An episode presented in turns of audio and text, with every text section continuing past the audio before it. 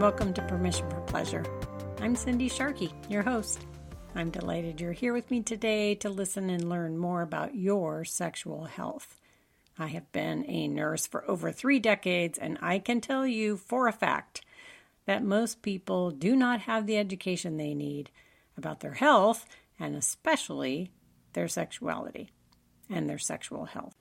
In this episode, I'm going into full nurse mode to highlight some medications, how they may be affecting your sexual health, as well as how to talk to a provider about this. I do have this information available in two separate blogs on my website, and I'll link to those in the show notes if you want to refer back to this content in written form. And if you're looking for more education in general, along with the podcast, I hope you'll sign up for my newsletter, Good Education for Good Sex. That's where I post my new blogs and education beyond this podcast, and the link to sign up is always in the show notes. Now, before I jump in, let me say how strongly I feel that your sexual health is part of your overall health. Did you hear me? Your sexual health is part of your overall health. It is so important for you to know this, to embrace it, and to advocate for yourself and your sex life. We're going to talk about medications because many people have prescription medications as part of their own personal health plan. And often, medications are given without a lot of knowledge about the possible side effects in general, and especially as they might affect your sex life. It is always smart to ask about side effects before starting any medication. It is also smart to ask specifically about side effects to your sexual health if your provider does not address that adequately. So, let's talk about a few examples of medications that may have side effects for your sexual health. These would be antidepressants, hormones, and hormonal birth control antihypertensives for high blood pressure, and some antihistamines, for example.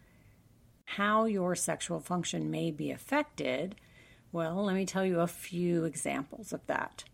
Ability to reach orgasm may be affected, natural lubrication, diminishment of sensations, erectile dysfunction or problems with ejaculation, and decrease in sexual desire. I do want to highlight SSRIs because a significant amount of people are taking medications for depression, and selective serotonin reuptake inhibitors, or SSRIs, are the most commonly prescribed type of antidepressant. And these medications are also prescribed to treat anxiety disorders. While not every person on SSRIs experiences side effects, these types of medications are known to have potential impact on your sexual health. Studies indicate that these side effects may occur after a few doses, show up years afterward, and can possibly persist for decades after use. This is why I'm highlighting this particular class of medications. Medication examples would be things like Prozac, Celexa, Zoloft, Paxil, Lexapro, and Luvox. The possible secondary sexual problems caused by these medications are things like the following. And I want to list through them and have you just think about if these things are affecting your sexual health if you are on an SSRI.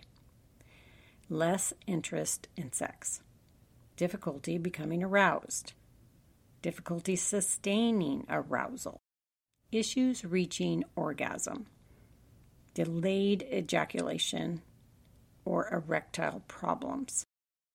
Genital anesthesia. This is numbness or loss of sensation of the genitals. Nipple insensitivity. Decreased lubrication of the vagina. Diminished capacity to experience sexual pleasure or pleasureless orgasms. Some things to keep in mind are that depression or anxiety itself may be the underlying cause of some sexual difficulties, and this must be taken into account when troubleshooting if what you're experiencing is related to a medication or a mental health condition. The majority of side effects are overlapping, and so this can be challenging. However, the ones that have been found specific to SSRIs are the following genital anesthesia, nipple or glans, clitoris insensitivity or penis glans insensitivity, and pleasureless orgasms. These are specific to side effects to SSRIs. If you are experiencing these specific side effects with taking an SSRI, consider talking with your healthcare provider about the possibility of adjusting your dosage or switching to another medication that is known to be more sexually sparing or having less sexual side effects. We're going to talk more about how to have these discussions with a provider here in a minute. To round this out, think through what you are experiencing by way of side effects and how much or in what ways it's affecting your sex life. Determine if there are ways to adapt or not.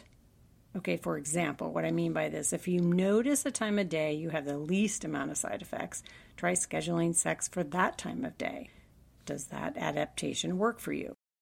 If arousal is an issue, consider using a toy or a vibrator for quicker warming up, or try exercising before sex to increase blood flow to your genitals.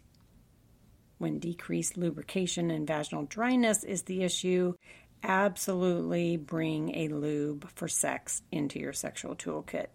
This will decrease friction and increase pleasure.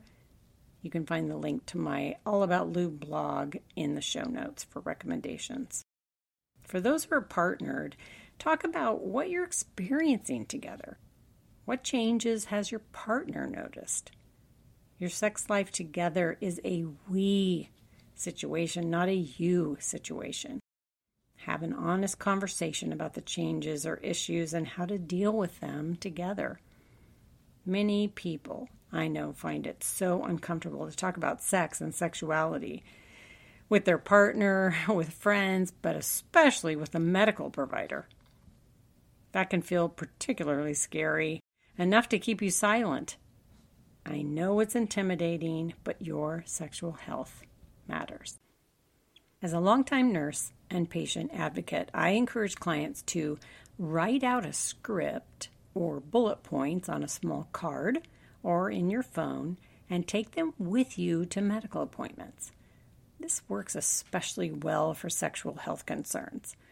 When a healthcare provider sees that you have specific questions and concerns and you've written them down, it helps them to pause, listen, and specifically address your concerns.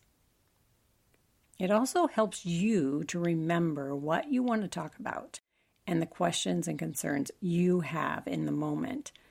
Sometimes when we're in these situations with providers, it all goes out of our head. So, having these little notes or bullet points can really be helpful to keep us on task with what we want to address and keep the provider on task with listening and addressing our concerns. Here are some talking points to get you started. Things like, I would like to discuss my sexual health. Just saying that. Or just say, I would like to discuss sex.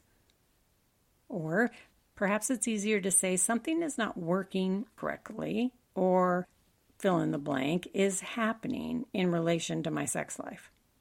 Or blank is interfering with my sexual desire, arousal, orgasms, genitals, pleasure. Be specific with what it's interfering with. And if you think you know what's going on, then state that. What I think might be going on is this. Or I can't figure out what is going on. Or how can we figure this out? Right? Also, if you don't get anywhere with your provider, say, if you can't help me, who can you refer me to? And then, will you please give me that referral before I leave today? You can always ask and direct these kinds of talking points with your provider. I hope that's helpful. And like I said before, I know how difficult it can be to talk about these things. So I do hope you have a medical provider that's both competent and compassionate. And if not, my friends, please switch to a different provider so you can get the information and the care that you need and deserve. As I wrap up, I want to remind you that this is not medical advice, but I do hope it helps you to think through your own sexual health and wellness and talk to your own provider about any concerns or questions that you have. Remember what I said earlier your sexual health, it is part of your overall health and it matters. If you learned something new today, or you have a friend that you think would benefit from this episode specifically, please take a moment to quickly share it with them. Let's spread good sexual health education and be part of breaking the silence around sex that isn't serving anyone. Thanks for listening today. On behalf of your sexual wellness, I'm cheering you on towards giving yourself permission for pleasure.